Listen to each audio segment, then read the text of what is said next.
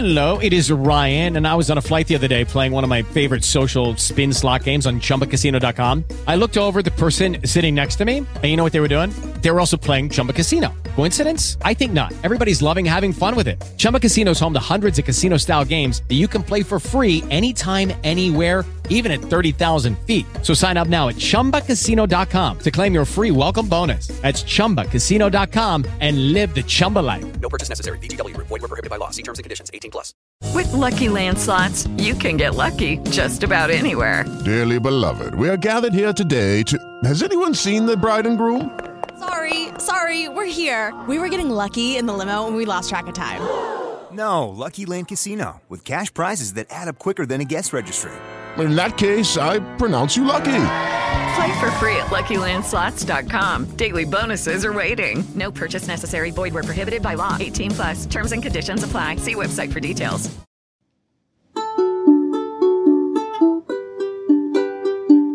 Puppies and kitties, books and movies.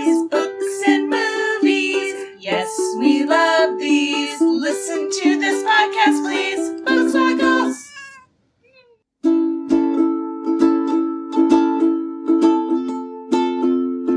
Hi. Hello. And I'm drinking coffee with pumpkin spice creamer because it's September. Beautiful. Girl, let me tell you about how I had pumpkin spice cereal, pumpkin spice life cereal for breakfast, and then for dinner I had pumpkin spice waffles with peanut butter on You also them. had a pumpkin spice coffee when you came to my house yesterday. I did. And then So- you knew it was the time. I feel like I should just give in and start drinking it. I always like try to hold out for as long as I can because it's like still so early in September. I give in to fall as soon as I can. True. Just give in. It's all about it's all about to the fall. fall. Or All right. murder. Yes, fall, the perfect time for murder. Which is why we're we're talking about I'm not even trying to do an Irish accent. Um we are talking about the Tana French novel, The Trespasser, which is the sixth novel in her uh, Dublin Murder Squad series, which is not Dublin does not actually have a murder squad. This is also, fictional. do people call it a murder squad? I don't know. Anyhow, that's what we're talking about today. Um, this is a mystery novel. And so for our intro question, I wanted to ask how familiar you guys are with the mystery genre. Have you read any mystery books in the past? What is your like when you think about mystery, what do you connect it to in your mind? Like what comes into mind for you? Look, I'm I'm I was born ready. Go Mary go. Go Mary go. There is a series of books by Lillian Jackson Braun Uh-huh. Called the Cat Who oh, series. Oh yeah. I know those. And I read every single Cat Who book when I was in middle school that had been published. So it was like the cat who It was like the cat who played the 88 keys, the cat who read a newspaper, the cat, you know, it's like it was all like cat themed. And it was about this reporter and his two cats who just like happened to help him solve crimes. Like a cat would knock a cup of coffee over on a newspaper and it would be the headline that the reporter needed Oh my gosh, to, like, cats are so uncover the next smart. That's what they needed in this book. And book. I loved those books so much because they had cats in them and they were mysteries I really enjoy. And I also read like some Agatha Christie and stuff and really liked it. But I haven't read mysteries at all since then. Um, and this Tana French book, as well as another Tana French book that Emily gave me, gifted me sweetly, and I read like the first 60 pages of it and then stopped reading it. That's my first like adult experience with mysteries. Like I guess I watch movies that are sort of mysteries all the time, but I don't read mysteries usually. What about you, Susan? Well, this isn't a book, but I was pretty into Mary Kate and Ashley and their um, ability to solve my any crime before dinner time Yes. movie series. Yeah. Um, Although it was never the hard crimes, you well, know. they were children. I mean, There was a book series for it too. um, yeah. I when I did start reading though, I I've always really liked um, Sir Arthur Conan Doyle and the shorter kind of quick Sherlock stories. I've always been pretty into those. Uh, last year for Halloween, I dressed up as part of the uh, Mystery Inc. people from Scooby Doo. So just the idea of mystery Very is good. kind of always a part of a good life. costume. I like to be mysterious, is what I'm saying. Um, this is Kelly, and uh, I have not read a lot of mysteries recently. I definitely did read Mary Kate and Ashley mysteries as a child, and um, I don't know. I feel like I was really into like spy stuff, like Charlie's Angels and, and like shit like that. I was super into, so it's kind of a mystery, but not really. And I guess like more like Mary was saying, more of my mystery experience comes from films, like watching film noir things and like uh just like movies that have a mystery in them but might not be technically classified as part of the mystery genre. Um but yeah, this was the first like straight up mystery book that I've read possibly ever. Um like the closest thing I can think of is like The Secret History, which is like a mm-hmm. trash God, I love mystery, that book guess. though. Oh, Do you know what no one's I love mentioning? Nancy Drew. I was actually about to I jump never in read and that. say I did. I, I read a lot of Nancy Drew. I read a little bit. I read a little bit. What was cool Nancy about that for me is my mom gave me all of her old ones, and so I had like some really old ones with those cool ass creepy covers, and I just like to look at them. I didn't really read many of them, but I'd be like, Yeah. "Ooh, that's scary." I would just scare myself with them. Also, as a kid, did you guys ever read those books that were like vampires don't wear polka dots or like No, but Uh, Mary and I went to a panel about that don't book. go on spring or did you go to that panel, or Oh, did I go yeah. by myself? No, you were there. We went to a panel about that book, That's and a the, real book? the woman presenting on it was wearing a polka dot dress.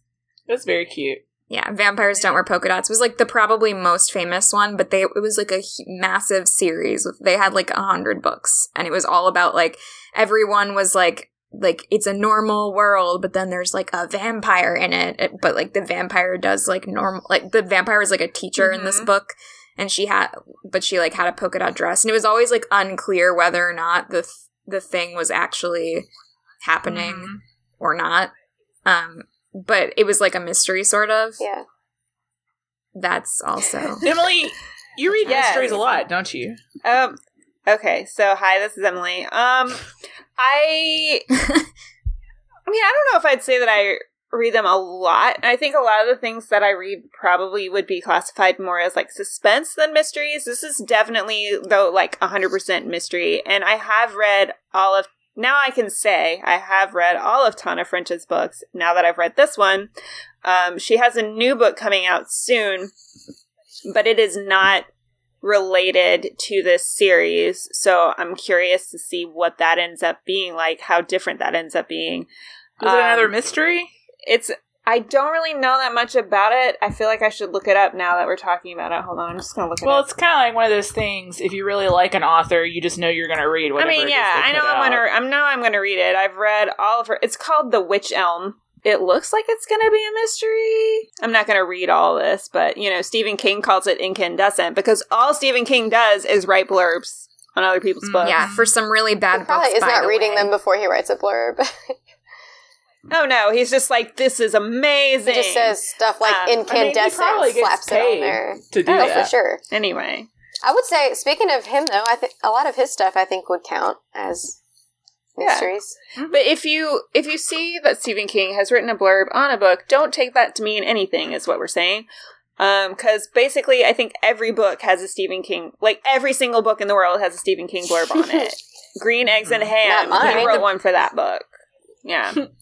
The previously mentioned Final Girls, which Emily and I hated, had a Stephen King Yeah, quote he- on the yeah. front. Anyway, so I have read all of these. Um, this is the most recent one. Um, I would say that this is probably like of anything that I've read that's categor- categorized as mystery that's like contemporary. This is probably the most like straightforward mystery I've read. I have read a lot of Agatha Christie. I have read a lot of Sherlock Holmes. Uh, yeah. So, I mean, I guess that means I've read a lot of mystery stuff, but I'd Yeah, say I'm- compared I'm to the the, average person, here. yeah. yeah. Um, but I, I'm the Tana French fan here. I picked this book because I, you know, I've read all of her books and I wanted to read this one. Mhm. So that that was me. I Thank you for bringing you. her into my life. And you've waited a long time to read this. I know. And I will say, stay tuned because at the end of this conversation, uh, I have scheduled a little Emily recommends section where I tell you, Scheduled. yes, where I tell you which Tana French book you should read next. Yay! Because I, I mean, and we'll get into reviews later and everything like this. This wasn't my favorite of them, but we'll talk. I'm about that interested later. to hear how you think they compare. Yeah. Um, uh, we'll talk about it. Yeah. Anyhow. So that's a great opportunity for us to go into our summary of this book, which I got from Goodreads. Purr, purr, purr, purr. I'm gonna try not. I al- I always mess up when I'm reading these, so let me take a sip of water. I'm gonna try. We support you. Gotta gotta wet the palate so I don't get. Gotta remember to breathe while I'm doing this. Okay. You got this. All right, here I go. You got this. I'm so scared. okay. It's In okay. best-selling Tana French's newest tour de force, according to the New York Times, being on the murder squad is nothing like Detective Antoinette Conway dreamed it would be. Her partner, Stephen Moran, is the only person who seems glad she's there. The rest of her working life is a stream of thankless cases, vicious pranks, and harassment. Antoinette is savagely tough, but she's getting close to the breaking point. Their new case looks like yet another by the numbers lover's quarrel gone bad. Aislinn Murray is blonde, pretty, groomed to a shine, and dead in her catalog perfect living room next to a table set for a romantic dinner. There's nothing unusual about her except that Antoinette's seen her somewhere before. Dun dun dun! And that her death won't stay in its neat by numbers box. Other detectives are trying to push Antoinette and Steve into arresting Aislinn's boyfriend fast. There's a shadowy figure at the end of Antoinette's road. Aislinn's friend is hinting that she knew Aislinn was in danger, and everything they find out about Aislinn takes her further from the glossy, passive doll she seemed to be. Antoinette Antoinette knows the harassment has turned her paranoid, but she can't tell just how far gone she is. In this case, another step in the campaign to for- oh, sorry, I messed up. Dang it, I was so close. You freaking. We're so ruined it. close. Is this case another step in the campaign to force her off the squad, or are there darker currents flowing beneath its polished surface? Spoiler alerts from here on out, just so you know. So, um, one thing that is very notable about this book that we actually talked about a little bit before recording, but I, I feel like let's just get this out there. Let's just put this out there. This book takes place in Dublin. It's the Dublin Murder Squad. It's super Irish. Super. How how Irish is it, you ask? What did you guys think? How big of a setting? How big of a role does the setting play in this? And like, how damn Irish is this book? I think there was one point when someone said Jesus, like Jesus. exasperatingly, and it was spelled Jaysus. like J A Y S U. Jesus, Yeah. So I I Jesus. I did that Conway. thing where like I started reading it and then I switched to audio and then I went back to reading it at the end and like even okay like obviously the audiobook is read with an Irish accent but like even when I was reading it to myself I was reading it with an Irish accent. I don't know if you guys did. I did because there were just so many Yeah. words that were that are not words that you use like in American dialogue or like even if you're thinking to Yeah. yourself about things, you don't use these words.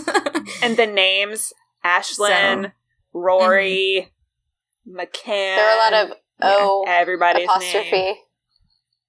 I could have been a character I mean, in Yeah, this you book. could. Some of the stuff. Kelly McAdams. Kelly like there were parts where they would say a name for something and it's just like a european way of referring to something but it would make me stop and think oh yeah this is in ireland it's kind of weirdly jarring to me because there was a town that i used to go to all the time growing up like 30 minutes away from where i grew up called dublin and i know it's named after dublin ireland but i still like it's just that's the dublin You're like, this murder happened in Georgia. in South like, I don't Georgia. understand the So weird. Um, Yeah. Oh, I listened to the whole thing, so it was Wild. Well, is I mean, how Irish was that? It was super, super Irish because I was being spoken to by an Irish woman the whole time. Uh, what I would say, Yes, a very Irish woman, is- Hilda, something. I wish Saoirse was reading Yeah. it. So Hilda Fay is her name. Hilda Fay. yeah. So um, I listened to the whole thing. So I didn't sometimes have like the like with a context clue for something. I didn't have the ability to like look at the words around it. Really, I mean, I had to just like hang on to what was it just it took a little bit to get like into the rhythm of that i think listening to it kind of like mary can't listen to british people um I'm honestly, I am very bad at hearing and not listening, Yeah. hearing. Like, I just sometimes I just have a bad time hearing stuff, and so like I watch all TV with subtitles Yeah. on. One time What? I tried to show Mary Love Island so she could enjoy the joy that is Love Island, and she just was like, I don't know what any of oh them Oh are God. saying. I can't understand. Well, when I she was first- like, I have no idea what's happening. like when i first heard them say heard her say the word gaffer i thought she was using someone's last name I did not know what the word gaffer meant the whole time I read it. Because i'm not seeing it lowercase. I'm just hearing a word that sounds like a proper noun to me. So I'm like, Literally, all right. And then i was like later i'm like that's not right. That's not how that's being used Why do they keep calling him the gaffer? yeah and then i was like hold on. Is that just like a weird nickname? Like after I What does it finished it, I was like, I should look up what that means, and then I looked What, it up. what does it mean, Kelly? And you were I guess it's like oh, a that term that is often used to. Yeah. ta- it's like saying boss or something. yeah, like we got to go talk to the gaffer. Like Yeah. we have to go tell the boss. there was a lot of shite yeah. Which is Not honestly ashamed. delightful. Those Irish. and football There was also a lot of drinking in pubs, which also felt Yeah. real. hmm I was like, yeah, That felt like normal to Irish me in my pub. current life. Yeah, except all the bars in Ireland Yeah. close at like 10 p.m. because everyone's fucking wasted. Really? I was like so shocked when I got there. I was there in I was in Dublin last summer. And I think in Dublin it stays open a little bit later, but we went to Belfast and on like a weeknight, the literally every place was closing at like nine o'clock. And I was like, what the fuck is going on? And then I realized it's because everyone goes out to drink immediately after they get off work. And then there's no reason to stay open that late because whereas here it's like everyone leaves their apartment to go drinking at like eight or nine. There it's If like we're going at honest, six. like I don't drink, but this sounds delightful because I love an early bedtime. Yeah. Well, sidebar. Last Yeah. night I was at a I was at a bar and um, my friend went to go use the restroom and when he came out he said there was vomit in the restroom and I was like it's Tuesday Ew. And he was like yeah and it's 9 p.m. and I was like what are people doing Maybe right they just now? haven't cleaned the bathrooms Must since the be- weekend. I mean, No, li- I- living I their think they best were doing it Ireland obviously. style. It's Dublin style. yeah, Dublin. Dublin. I want to give them the benefit of the doubt and say they were just sick, unrelated to drinking. No, Maybe. No? No, no. that's not ever the truth. But if you're already that sick, you didn't go to the bar. You Maybe it was a a sudden Yeah. onslaught of food poisoning. sickness, Yeah, if you're listening and you threw up at. Parlor last night in Southern Maybe we should Indiana, post a We see you. ad. we see you. come forward. Mixed connections. I saw your vomit. In the restroom. Blah, blah, I like your blah. style. You go hard on a Tuesday. I like how you're on that. I, I like how you're on that Irish drinking timeline. You know, because an early bedtime. I like the way you Tuesday. Call me.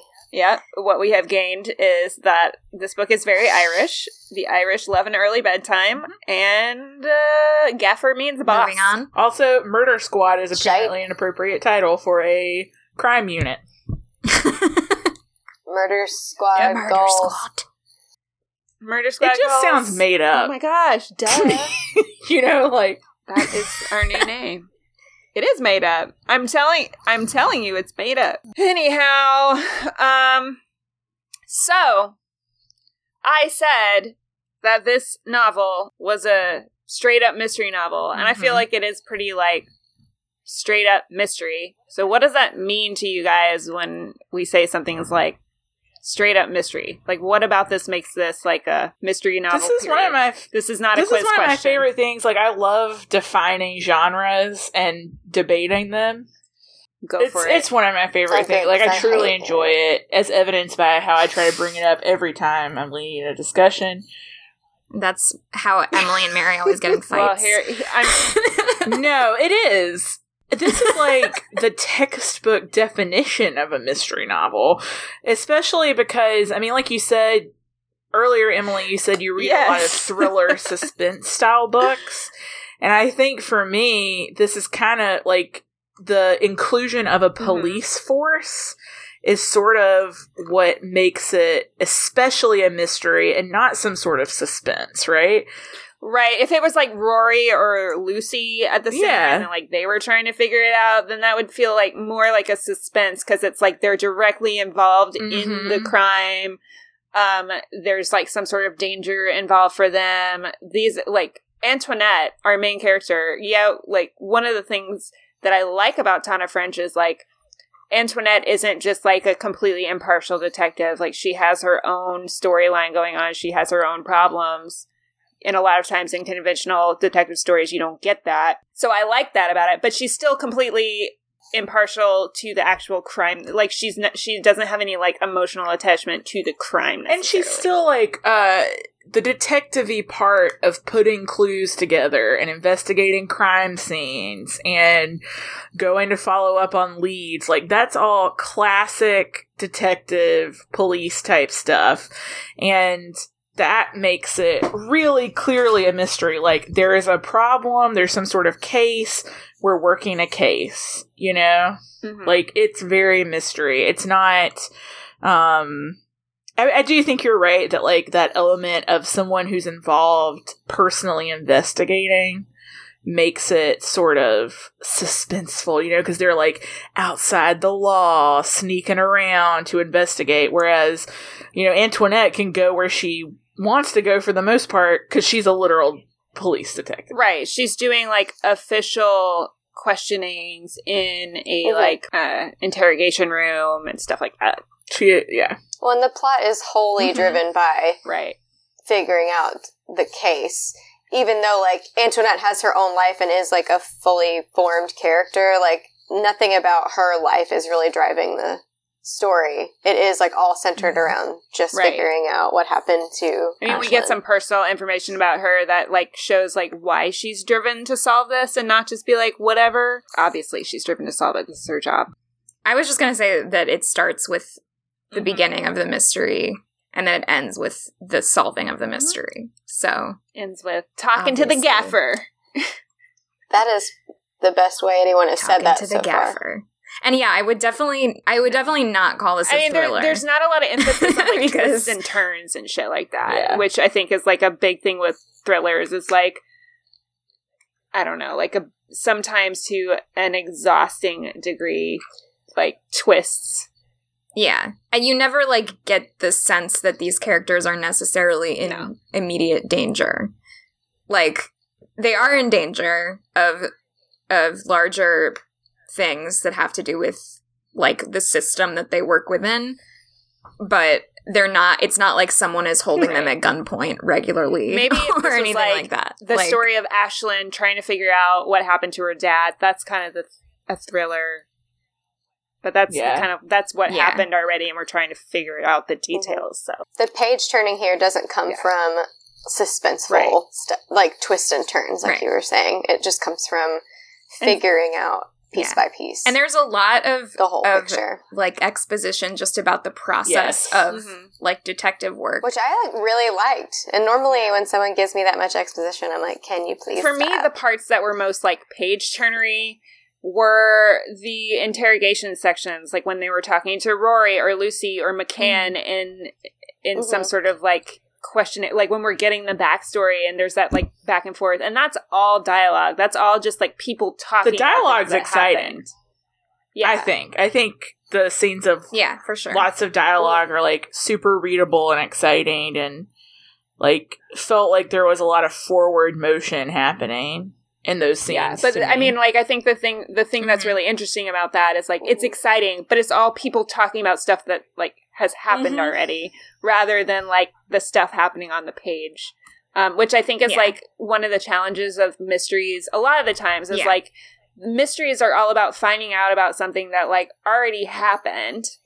So it's a lot of it, it Mhm. just sort of like the nature of mysteries is like it's a lot of exposition and like how do you deliver that exposition in a way that's like interesting and page turning and like Right. makes the reader want to figure out what happens. I mean, if you write really Um, good dialogue, though, Yeah, which I I mean I I think, think she does. Yeah, Yeah. I think that's her Um, best strength.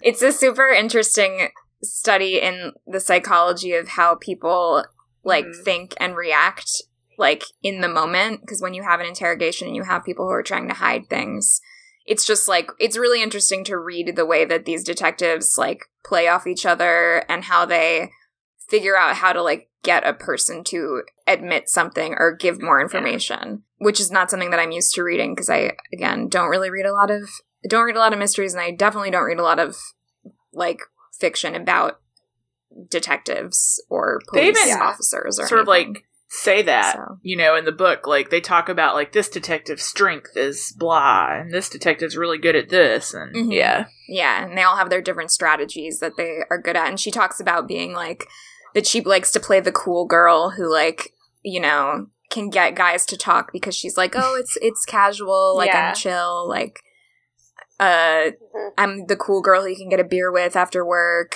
I'm not to like rat you out or anything." But then and like makes them Mhm. forget that she's Right. a detective. um, and then you know there's that the interesting scene where they're interrogating McCann, and McCann knows he's being interrogated, and McCann is also a detective, and he's sort of like got his own tricks, and it's like sort of like it's like a gunfight but with words.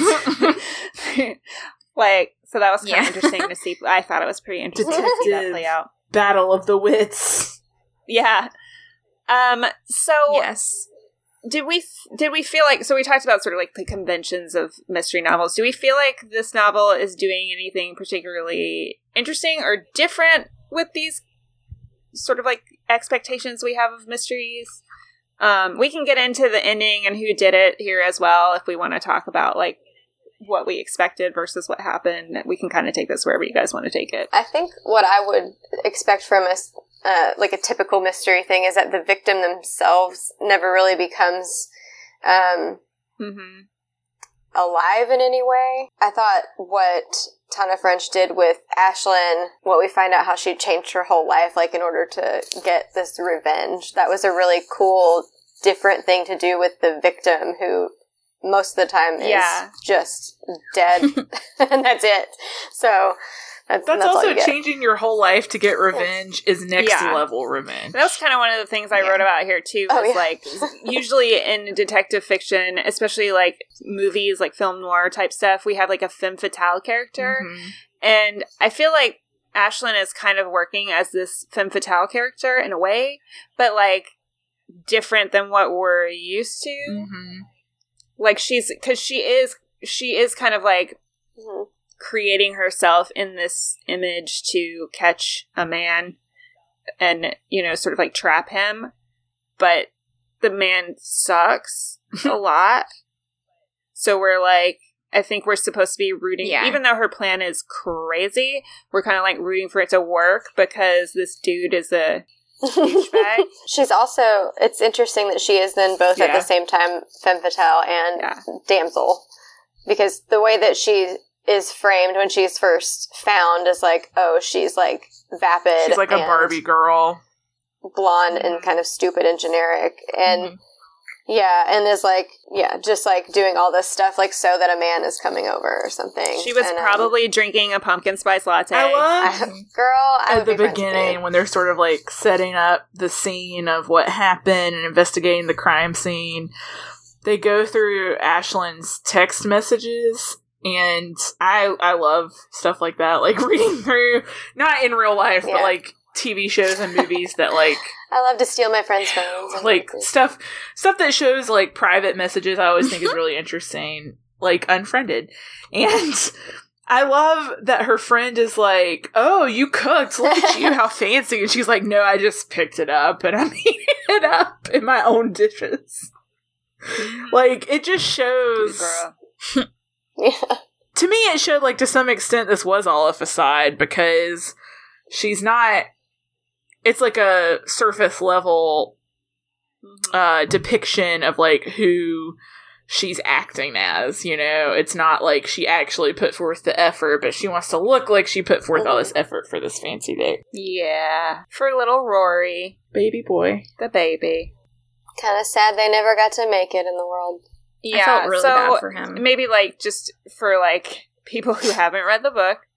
Um, why are you listening to this? Because we're giving away the entire mystery, but maybe you just want to know what happens. I yeah sometimes people just like Um, to hear and don't want to read it So, like the basic scene that we see is this, like I- like I said in the intro, this woman is dead. There's a nice dinner. Rory is the person who was coming over for this date, so obviously everyone assumes that it's him. Um, and the the murder squad is sort of like trying to pin it on him because, as we find out, here's the big spoiler. Giving you time to turn this off now. Please don't at me. big spoiler. Um, McCann is the murderer, um, and he's been having an affair with Aislinn, and Aislinn is having an affair with McCann because she wants to know what fa- what happened to her father who went missing a real long time ago, and McCann was the one investigating and never told her what happened. Yeah, to be clear, McCann is also a detective on the He was squad. in missing persons, and then murder squad. And his reasoning for not telling them had some to do with that he was really into Aislinn's mom. Yeah. So real creepy. so messed up Yeah. And so when he when her dad was found alive and just like having a new life elsewhere and he could have told them that. Yeah. He chose to tell them nothing Yeah. so that it drove them Yeah. in fucking insane because it So, would. Yeah. So Yeah.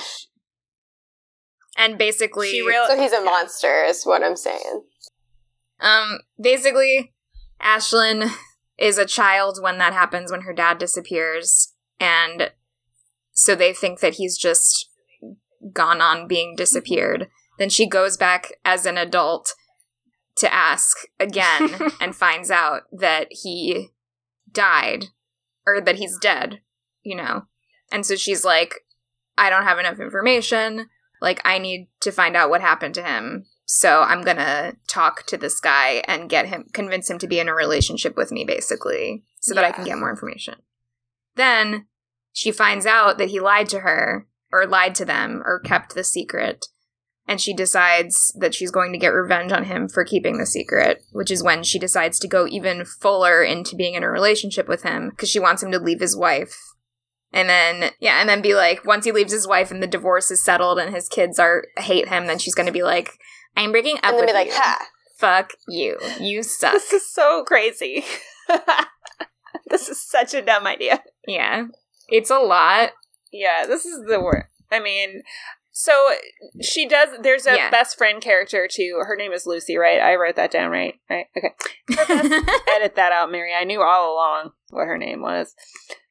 The best friend Lucy is sort of like they're kind of like walking th- through this dumb plan with her and she kind of like knows it's crazy the whole time but at this point it's like too far gone and there's not really a whole lot she can do about it there's a point of no return yeah. yeah they passed it Yeah. And obviously, McCann doesn't realize that she is who she is. He just thinks that she's this yeah ridiculously hot girl that he managed to pick up as like a gross. and he doesn't question it because he's a nasty ass Yeah. dude He's like, she's just really into cops. this is like, peak dude. arrogance you know like of course Yeah. i picked up the super hot Yes. shit. Yeah. yeah he sucks but yeah so that's kind of like what happened Because then he falls in love with Um, her. so- he comes over to sneak into her, or to try to see her at her apartment. He sees her setting up for the date with someone else, not him. She tells him to leave. he gets mad yeah And yeah, he kills her. So I kind of felt like, and this was one of the reasons I thought that just from reading the premise that this would be an interesting book to talk about. I felt like this um, story is kind of doing interesting things with the roles that women traditionally traditionally play in murder mysteries, and we also have a female detective as the main character. So um women are sort of like central to the story and both like the not only as like people who are being acted upon, but people who are like performing Acting. the actions and acting. Yes. Um, and I, th- I thought it was also of note that the only other Tana French novel that stars a female detective is The Likeness, in which the detective actually plays the victim in order to solve the case. Like she assumes the role of the victim in order to find out what happened to the victim. So there seems to be in both of these novels that she wrote that you know have these women as central characters. There seems to be this play of like victim versus like I don't know, more like active characters, sort of like what you were saying, Susan. Um, I don't know. I don't know what I'm trying to like. What my question yeah, is with that. there's a lot of. I mean, I haven't read any other Tana French books, but it seems like there's a theme of like women playing a role, Mm-hmm. and there's a difference in playing a role and being a person. You know, there's there's a difference Yeah. between being a fully formed person and then playing an expected role. Right. And like we talk about this a lot in like gender studies and stuff about how femininity itself is sort of like a performance. Which we see her doing here. Mm-hmm. Literally performing. because she's like, I need to catch this man, so I'm going to make myself as conventionally feminine as I possibly can. She's like, I don't want to be like a certain type. I just want to be an unde- undeniably fem- feminine force that no man can say no to, and that is a thing that she can do because, yeah, it's a it's a performance. Yeah. That that being said, I mean, thinking about how Antoinette is like a female detective, and that scene that's a really like significant part of the novel. It drove me bananas when she would internally be like, you know, it's tough being the only woman on the squad. All these men are super mean to me. This is like, I know this is an issue. Like, I have spoken about sexism in my own workplace or like my friends' workplaces. Yes. This, This is what I was going to talk about. At the same time, I was like, Jesus, Antoinette. well, let's see how you feel when someone pisses on all your files. I know. Mary. It's not good. It just like it got old Okay. as an as a part of the novel. Yeah. It's not that I have an issue with like them talking about sexism. It's just like those parts of the of the book to me are the parts that felt really slow. Like, okay, let's One thing I did appreciate though that they did with that was that they didn't or they it's not co-written. Uh French did not just stop at like oh, it stinks that the Yeah. sexism's here. Like she didn't shy away from like pure fucking Yeah, anger like angry. coming out of Yeah. Antoinette. Like that girl was mad a lot. Yeah.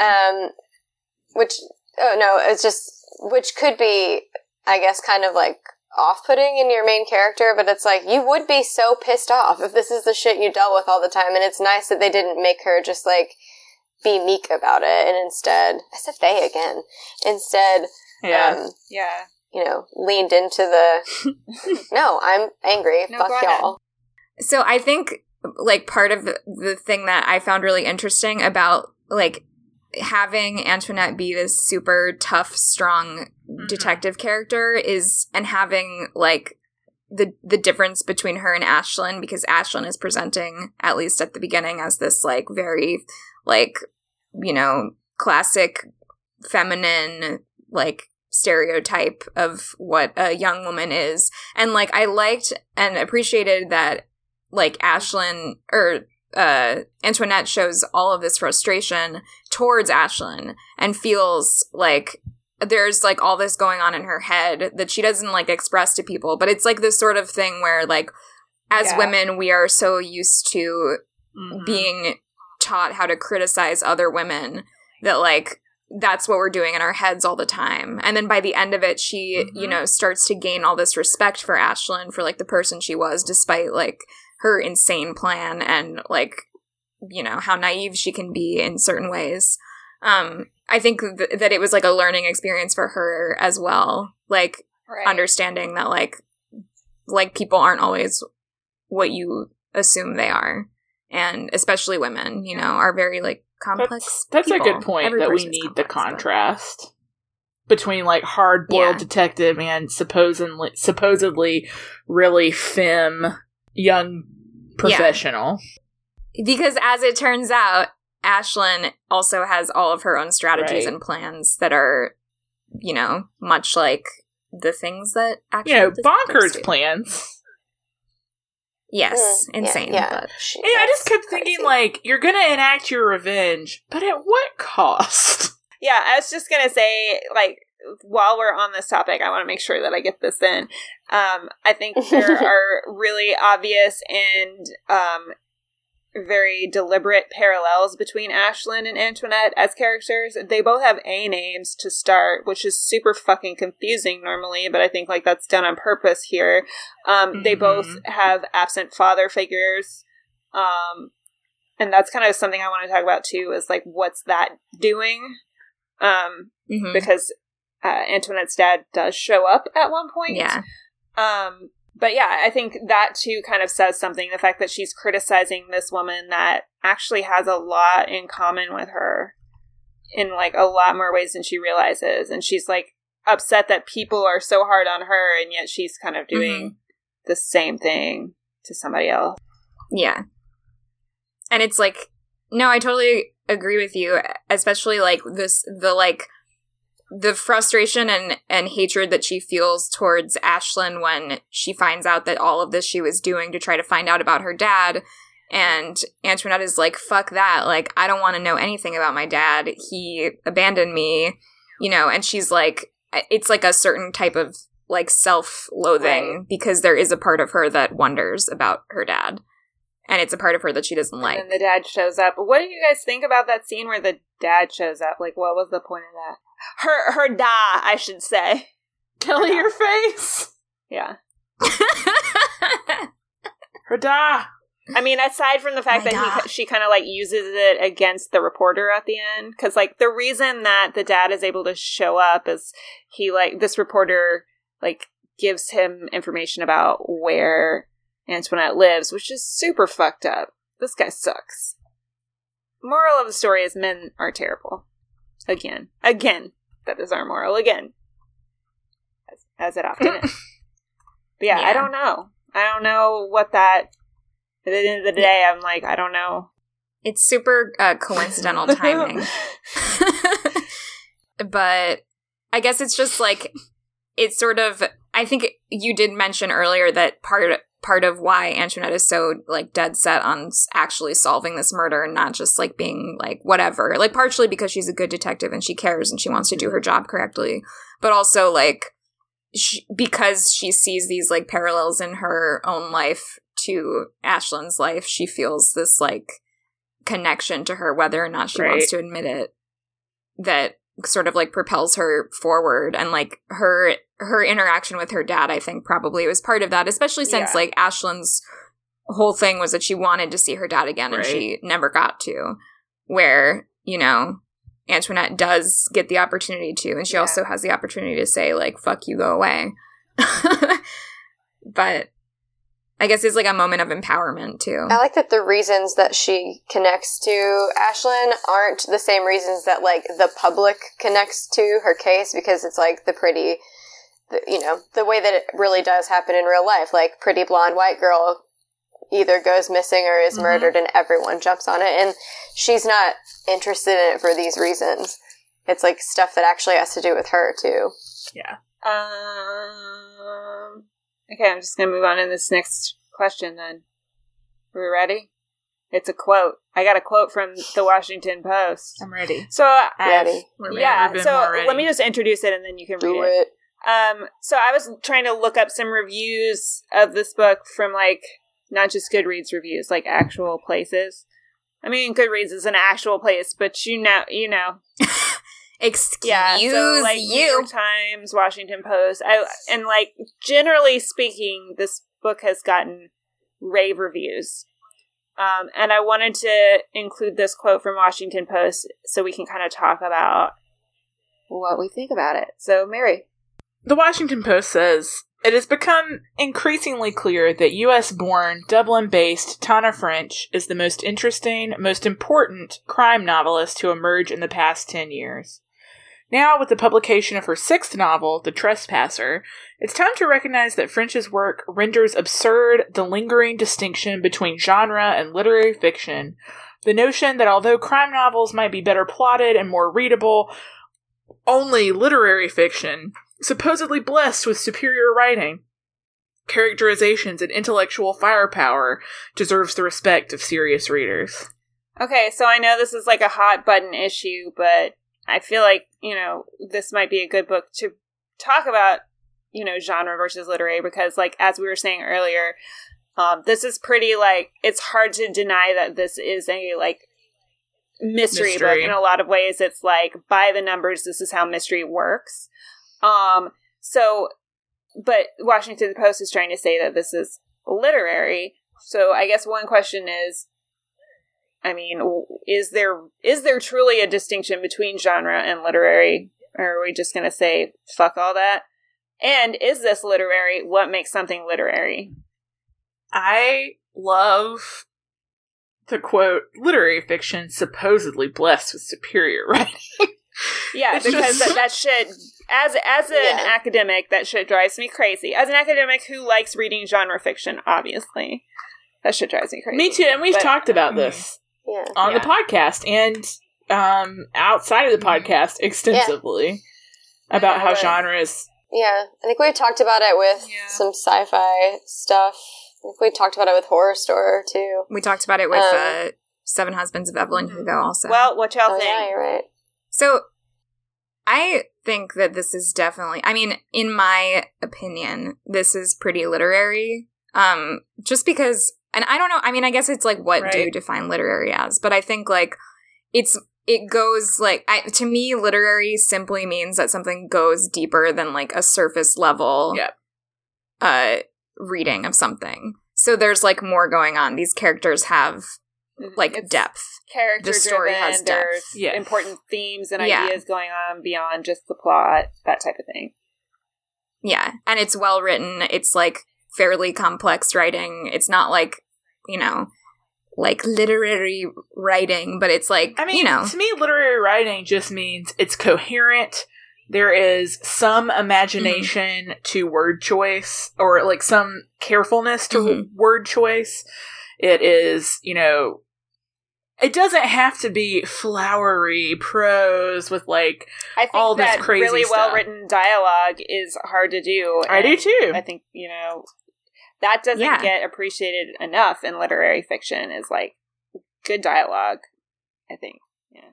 Yeah, and we talked about that with the leftovers, um, which is definitely considered literary. I would think. There's, I mean, So- as someone who reads a lot of YA books for academic reasons, good and bad, there are some books you start reading and you just think, wow, this is a real book that got published because the writing is so bad. Yeah. And Mhm. my expectation for literary writing is not necessarily uh like poetry level stuff. It's just, well, even some poetry is I don't know. I don't know. Non-literary. That's a That's whole, a other, whole other conversation. conversation. Um, for but our special poetry episode. oh, can we can we do a special poetry for. episode, please? I just I just want to note that the one of the one of us with a poetry PhD is looking away from the camera. She's like, I don't want to talk. Because about once we get into, well, yeah, if I just look away, I don't have to answer. No, I mean once we get into genre poetry, What is genre poetry? Line, and no one is listening anymore. And it's just Or like the genre of poetry. that's what I'm saying. like if we s- no no if we start getting into like what's literary poetry versus you know yeah Science fiction poetry. yeah. yeah I'm just thinking about stuff like yeah, like Instagram Like poetry. I'm Instagram like, what is this? I'm not a poetry expert. oh god you guys that shit drives me Yeah. Bananas Jesus. Bananas. I, like, I mean, I'm not a Jesus. poetry expert, but I am Jesus. trying to read more poetry. The fuck poetry. is this? The fuck is this? And Rupi Kaur doesn't do it for me. It's got fuck all to do with poetry. I'm That's not pretty good. Gonna do it. What is this shite? that wasn't as good.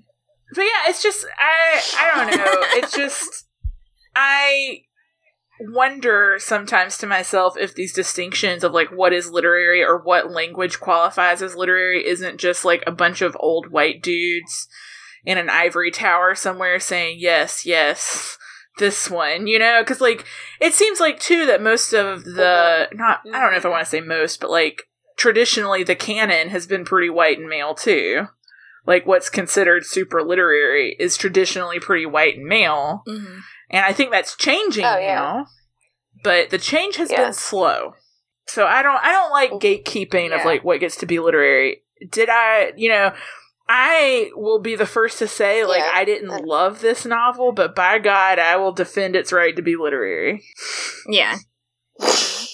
by By Jesus. God. So that really that really gets us into By the Jesus. next question. By What- Jesus. So, how did you guys feel about this book? Would you read ano- another Tana French novel? I will go last because then I'll do my scheduled. Emily's corner On the schedule. I'll go first then. Yeah. Go, Susan. This is Susan. Um, I really, really liked it. yeah. And yeah, yeah. I would probably three and a half star it if I could, but I'm gonna go four. And um, I'm really excited to read another one. So. I'm when I saw Emily's recommendation corner on Doc for today, I was like, sign me mm-hmm. up mm-hmm. for that. I can't wait to find out what's next for me. You need to do a quiz, Emily. Like a quiz. Like, what Tana French books should you read? Oh yeah, you could Yeah, 'cause do the one. answer's the same for everyone. Oh, Okay, I could. for you know, for social needs. Be an easy quiz to make, I Okay. guess. Yeah, That answer. There's just one answer, no matter what you answer. no, so no, there. I mean, there's multiple good ones. There's just a couple that I think you should start with. Um, That's all. I liked this book. I did not love it. Um, nor did I really like it, but I liked it. Um, so I am gonna give it like a solid three. Um, and I I wouldn't even use a half star if I had the You feel good about the three. but uh, yeah, Three is where it is. Yeah. I think I just like I I didn't like find the crime itself interesting enough, I guess. Just like Yeah. a dude who like is having an affair and gets mad is like not my ideal crime to learn about. The stuff that was happening with Aislinn Mhm. was really interesting, I thought. Um yeah. so yeah, I mean, I would definitely read another one of her books because I'm curious, and I think if it was a different crime more suited to my personal interests, I might have enjoyed it a little bit more. I didn't not enjoy it, but I, you know, Mhm. you know, it was. I would recommend it Yeah. if you like mysteries. If you like mysteries and you haven't read Tana French, then what are you doing? Is what I Yeah. think. But go ahead. I, I think this was just not a book suited to my personal taste. You know, like, I see that the writing is good.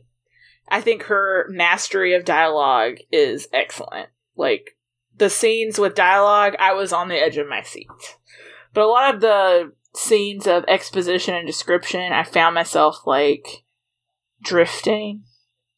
And I think it's just because it's, I mean, like Kelly said, it's just not a crime I was super interested in, although finding out sort of like the background of it made it more interesting.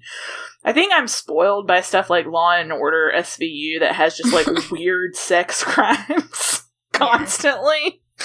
And so, like, you gotta be really over the top crime wise yeah. to get me hooked.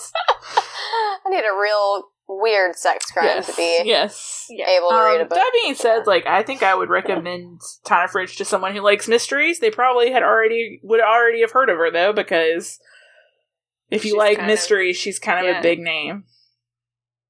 she's kind of a big deal. She's kind of a big deal, and if you haven't heard of her, where have you been? Get on our I level. I think though I would go one lower than Kelly and say I'd give it a two. Oh, But that's just for my personal taste, like I said. Like I totally Yeah. Yeah. get it. It just wasn't my bag. I just always reserve Yeah. twos for things that I actively disliked. Ones are the things I really do not like at all. Like, would not tell other people to read it. Would not anything. Two for me is kind of like, I don't think I want to read another book like this. Mm-hmm. Three is like, it was okay. Four is, it's pretty good. Five is, wow, this is so great. Mhm. My rating system also is not completely reliable, so, like, don't trust me on that. No. Um, a lot of times I rate something a certain way, and then like I go back and I'm like, why did I rate that Mhm. bad? Yeah. Because I don't feel that way anymore. And sometimes it's like, why did I rate this so low? Because I actually like Liked it. think back fondly on this book, and I don't know why this is so low. And other times it's like, why did I give this a four? Now that I think about it, this was a piece of shit. So, you know, ratings are in flux Yeah. always. Um, Yeah. but I I would also give this three and a half stars if I could. So I don't really like it's a pretty solid three and a half stars for me. So I'm having trouble choosing between a three and a four. And you've read all her other books, But- so you have plenty to Yeah. compare to. Yeah, See, I wonder if I would call it a four, you know, if, you I had read some of the other ones. Yeah. Um, I mean, obviously, I would read her other books. You already did. Yeah. Wouldn't have. I have. I'm planning on it. I I won't read any more of her books because there aren't any more for me to read right now. But as soon as Witch Elm comes out, I'm getting it and I'm reading it. um, but yeah, I've read all of her books.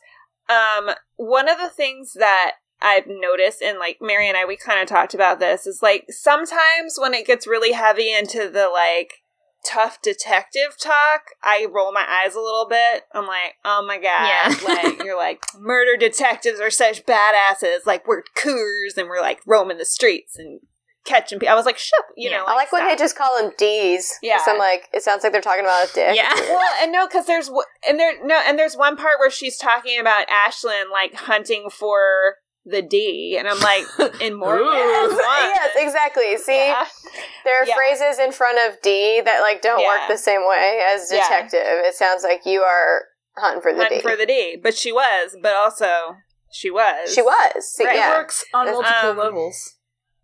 Double So- entendre. So there's some of that that sometimes, and like honestly, I this is only the second time it's really bothered me in one of her books. The first book I read of hers was the first. I read these like as they came out. So her first. This is this is put put a little like rainbow across the screen. Screen. This is Emily recommends corner. Um, Emily I read these as, as yeah. I read these as they came out. So the first book is In the Woods, um, which I got because the cover looked cool, and I think that woods are scary. So I was like, oh yeah. So that is a classic In the cover, Woods BT is- Dubs. yeah, yeah. In the Woods is like uh this detective when he was a child went out in the woods with his friends and like something happened to them and he can't remember and now as an adult he is sort of dealing with this case that is like a similar setup that reminds him of like his past trauma um so that was her first one and i enjoyed it. I definitely think it's obviously her first one and that's the only other book where the like tough detective talk kind of like got on my nerves. And at first when i was got first got into reading it i was like i don't know if i'm going to be able to deal with this. But then i got really into the story and kind of it didn't bother me anymore. Um her second book the likeness i'm not going to go through all of them don't worry and then her third. her second yeah her second book the likeness is one of my favorites um so one of the things that i think is really cool that she does is um, one of the one of the minor characters featured in her first book in the woods becomes the main character in the likeness and so you're kind of like when you're reading her books it's sort of like watching the bachelor and trying to figure out Who's gonna be next next. bachelorette's gonna be like i had I was like, just about to make that comparison Yeah. when you said that. I was like, Like- oh, so The Bachelor. like very early on in this book, I was reading this, like trying to figure out like who would be starring the next one. And for a minute, I was like, "Is it going to be McCann?" And then the more I read, I was like, "It is not going to be McCann, unless we're going to have some sort of like prison story. I don't know. Um, maybe that's why she's not.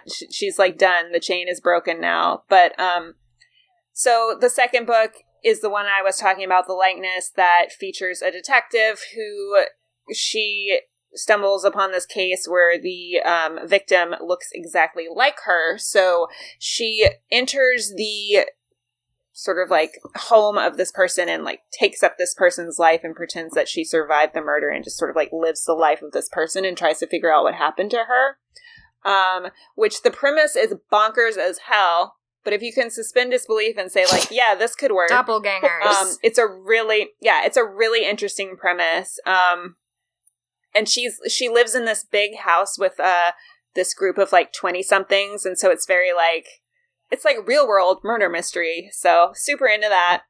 Um, the and then the one that is my number one favorite that I really want to plug here is the Secret Place.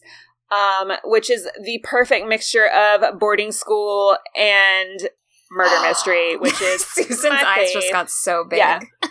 So I love boarding school shit. yes. so this this is book number five. This is the book that came out right before or before this one, and so and there's actually in the trespasser there's a slight reference to um, this mystery at the beginning of the book but she does this really cool thing where like they'll like reference previous mysteries but they don't give anything or she'll reference previous mysteries but not give anything away so she just calls it like the solve like when we got the solve so you don't know what happened or what the mystery is Mhm. That's But- smart.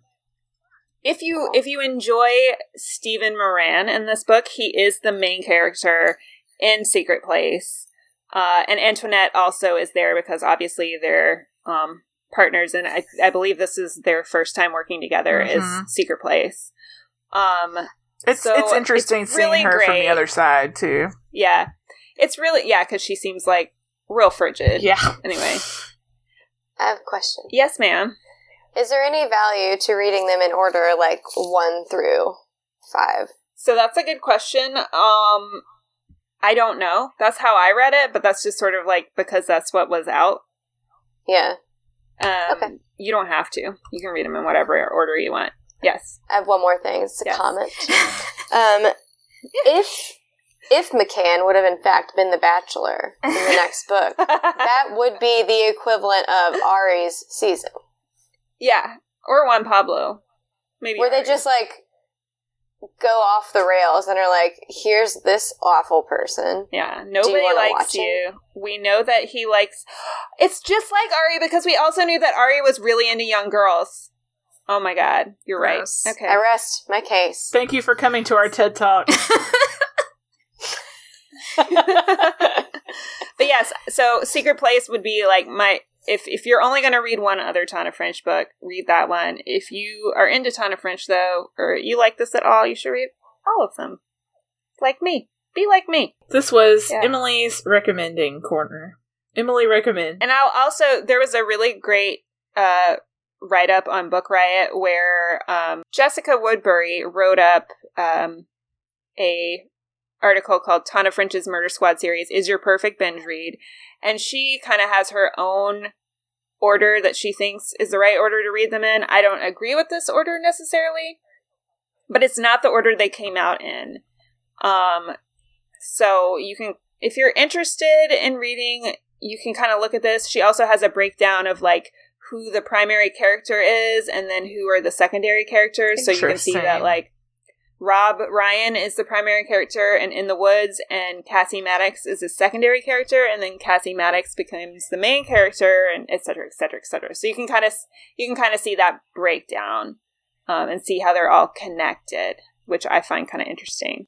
Yeah. So we'll just leave that in the show notes for people who are interested. And that, yeah. Anyone have any final thoughts about the trespasser? Uh, I'm looking at it right now. This is interesting. If you if you want to just hear me talk about the other books, just ask. Tell me about book number three.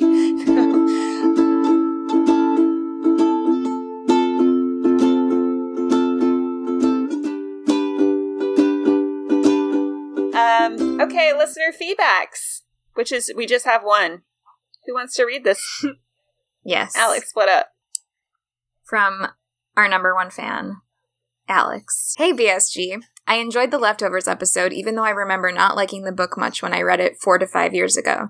The thing is, the book y'all were describing sounded good and definitely something that I would be into now. I'm wondering if maybe I wasn't in the right place, TM, yeah. to appreciate the book. So here's a question What book did you initially dislike only to find out that you were wrong about it?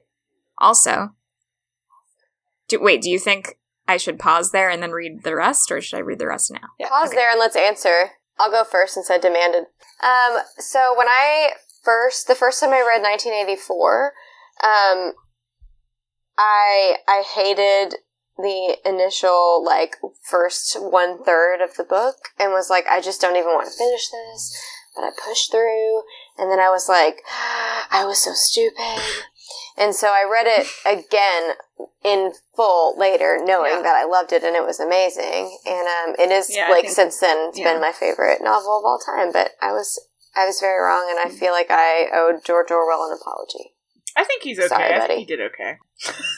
He's been waiting on that apology for years. Man. Um, mine is definitely Speak by Laurie Halse Anderson. I remember that book. Ooh, It is a young adult novel about a girl who has something traumatic happen to her at a party and she sort of has repressed the memory of it and she spends the entire novel being extremely depressed and anxious and trying to like make sense of her life. And over the course of like a school year she comes to terms with it. The first time I read this book, I was like in middle school and I was like, this is dumb, I hate it. But you know, whatever. And then I read it again in a children's lit class in college and I was like, this is still not good. I still hate it. I had to read it again for a different children's lit class. Why would you read it was again? like, I would just not read it's it again. okay. Yeah. I just don't love it. I had to read it again oh my god. for another children's lit class. yeah, I know. Twice is and, plenty. fi- and finally, I was like, I think I understand now What a makes journey. this book What so a good journey. and why it's working. And I think it's a really great book, and I would definitely recommend it to like any young person. To the, and now I love it so much. I love it so much that like Todd got the graphic novel adaptation of it with art by Emily Carroll, who is just chef kiss. And Penelope I was I like took it from him. And I'm like, you can have it back when I'm finished reading it. and as I'm reading it, I'm like, this is so good. This is just so good. it sounds like what actually happened is that book like beat you into I was submission. Stockholm syndrome Oh my god. into liking this book. I was just waiting for the sirens to go away. Um, Penelope? the Penelope siren? No, but she's still here on my desk. Right? Right? Did you hear her? Yes. Um okay. So mine is which I actually haven't reread it since my initial reading when I didn't like it. But I'm going on the assumption that I would like it if I read it now and I would like to Hmm. again read it again um to prove that to myself. So the book I'm talking about is A Tree Grows in Brooklyn by Betty Smith, which I read when I was in high, high school uh, because one of my friends was really into it, and I read it and I was like, "This is boring," and I hate it. and looking back, though, I it's about a lot of things that I love. It's very much about like it's like a young girl's coming of age novel in Brooklyn, and it's it's uh came out in 1943, so it's very. I feel like I would really like it now. I was just like too young at the time to like read something about being young with any kind of perspective, Right. If that makes sense. Um, does. so I I definitely want to read it again now, especially because I live in Brooklyn now, and that's another reason why. Do Are you, you know sure? that tree? Because I I do there not are no know the tree. in Brooklyn. But there is at least one that grows here. Oh. One tree. There's one right outside my apartment. Oh, it's getting getting weird Look at already. you. Yeah, Maybe that's the Yeah, tree. There's one on the other side too, though. Um, So which one this is is it? hard because I feel like this could apply to like a lot of things that I read in high school because I was just not ready to read them. I also, like I said earlier, I often change my mind about the way I rate things on Goodreads. So I feel like this applies to a lot of books. So I'm just having a hard time. I guess. And it's not even that I hated it when I read it in high school. I just was kind of like meh about it. And now I'm like, this is a brilliant book. The Great Gatsby. But I mean, Mm, like, that yeah. seems like so obvious. Like, obviously that's a good book, right? Um, but anyway. Now, a lot of people don't like it. Well, they're wrong. They are wrong. They're wrong. Period. Uh, no, it is really good, and I read it for the first time like before the movie came out. So I think in, but I think in high school I wouldn't have No, been you wouldn't have gotten it. the right place. Well, place. fun to fact. him. Yeah. So Even though I didn't like A Tree Grows in Brooklyn in high school, we read The Great Gatsby in my 11th grade English class, and we were doing the thing where we read aloud, like, and kids take turns reading aloud. And I was reading aloud, but I gave all the characters fun voices, Oh, my and my teacher let me read for an entire class period. anyway, I loved that book in high school. Everyone else fell asleep. No, they loved it. Um, Trust me. oh shoot, I have another one. Sorry. Yeah, go. Say Should I it. say it or Yeah. just wait? I'll just- Okay, this is one that I um I DNF'd at first, and then I went back and read it a few years later and was obsessed with it, and now I recommend it to everybody as a habit. Um, it's Amy Tan's "Saving Fish from Drowning." So I um I checked this book out at the library because I thought it sounded cool, and I started to read it, and I was like, I'm so effing bored. Like, what is going on? I just really wanted to like it, and I probably made it like a third of the way in, and then I DNF'd it. And then, like a few years later, I bought it Did you forget like a used bookstore, and? I was like, I'm going to read this. oh, No, no, I remembered it, and I was like, I'm going to read this because it's still the, the premise still sounds so awesome to me, and I loved it. So, and now I tell people to, it's like one of those books where, um, it's like one of my sleeper recommendations that I like to throw in there for people. So, Nice. but yeah, Okay, so I'm going to finish reading this letter. Character exposition. When I was littler, four to five years ago, I was probably t- yeah, from a child. I was probably too interested in the answers that the leftovers slash Perrotta had no interest in answering. Why did everyone vanish? It, it doesn't really matter because dramatic beat. People disappear from our lives all the time in real life. They just deactivate their Facebook, leave your texts unread, or get a new job and leave the state, and they are gone from us. No rapture necessary. I remember this annoying me because I thought it'd be like if, in Sharp Objects, Amy Adams turns and looks at the screen and says, You know, it doesn't really matter who killed those girls. What matters is that it impacted us in some way. And then cuts to black, roll credits, and segue conversation to an upcoming other sode for Sharp Objects. Sincerely, Alex Nice. in New England. So smart. He's just set us Good up. Good job. Thank Yeah. you. I feel like we owe him a dollar. Yeah. Just a Please. dollar. So, well, we, Yeah. we don't. It's not like we make a lot of money. No. So. Find a way to collect your dollar. yeah. That's actually a high percentage. Find a way. you come up with a way to collect your dollar.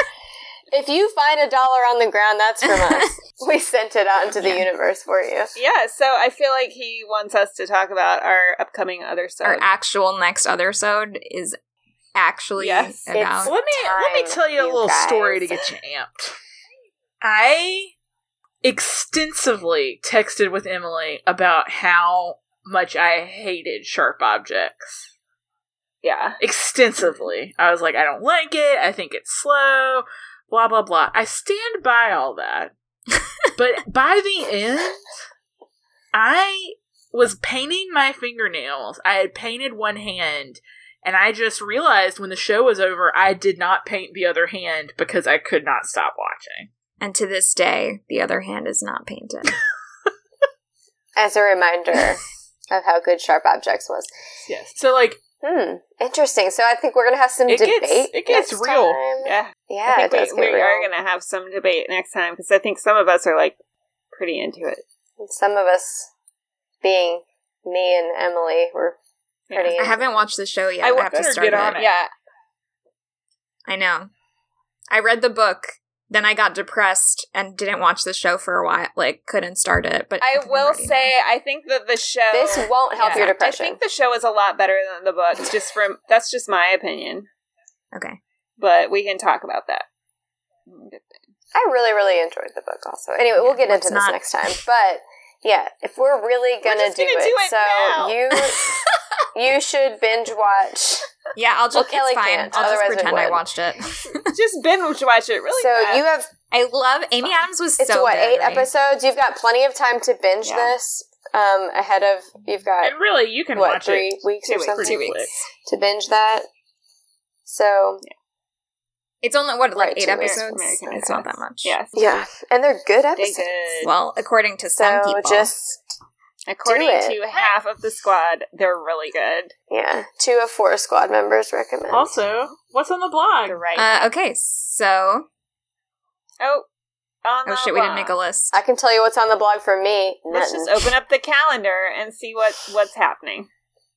this is why we have a calendar. So let's see. I never did that catfish blog.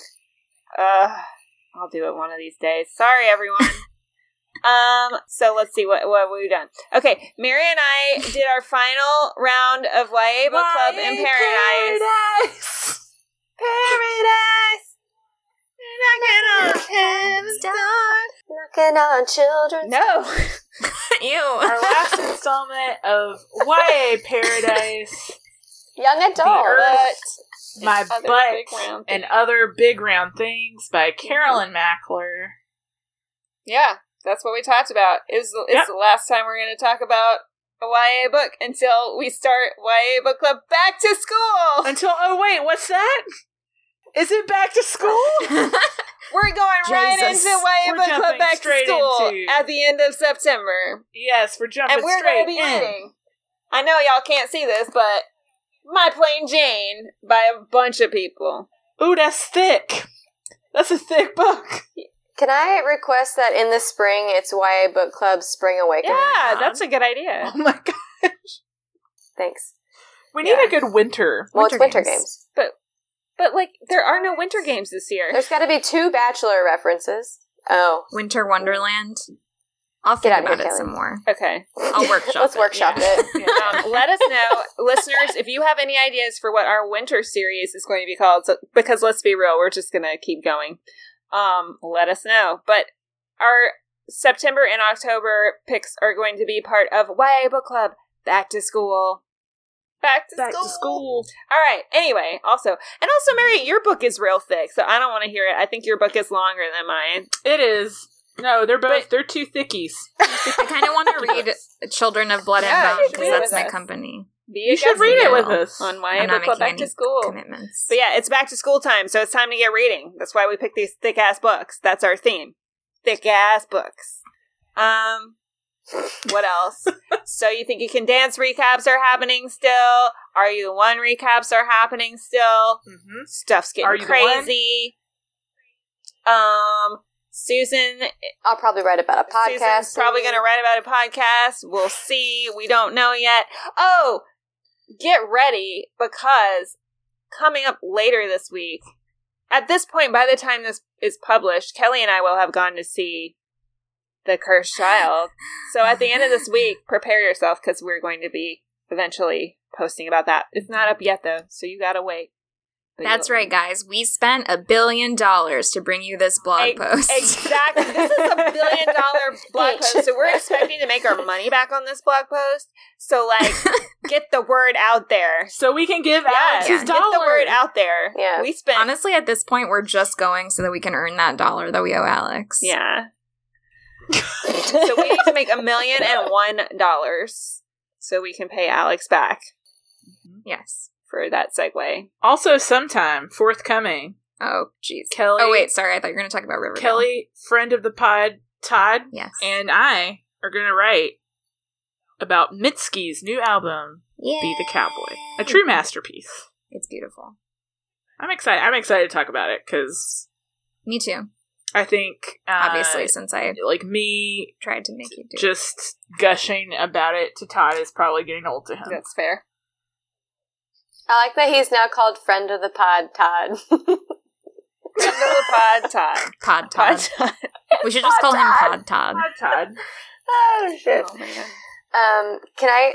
Uh, can, can I do my shout out? Now? Yeah. Do your shout Yeah. out. Okay. Hey, just wanted to give a shout out to um sometimes listener Patrick, my brother, and his now brand new wife, Caitlin. Um, the time you're hearing this, they got married last weekend. But um, right now, we're like three days out from the wedding, and uh, I'm officiating it, and I'm very nervous. So if you could just like send me some good vibes and send them some good vibes. I'm vibes. sure it went great. Just wanted to say congrats to them because they're awesome. Yeah. Well, no one can send you good vibes because it will already I'm be just over gonna say, by the Susan, time that was awesome what you did We'll cut that out. this past weekend. It was great. Good Thank job. you. Good It was job. great. Thank you. I Thank cried. you. Such a good job. I wasn't there, but whenever you were doing, But, But I probably, crying. I was probably crying. oh yeah, absolutely. I'm sure I would cry. I'm, I I'm under strict orders not to cry, so we'll see how it goes. Good luck. I know. You're you don't get cry. to pick when you cry. That's what I tried to explain to Patrick. See, Patrick, See? your body doesn't care No, what you want. Okay, it doesn't. the heart wants what it wants.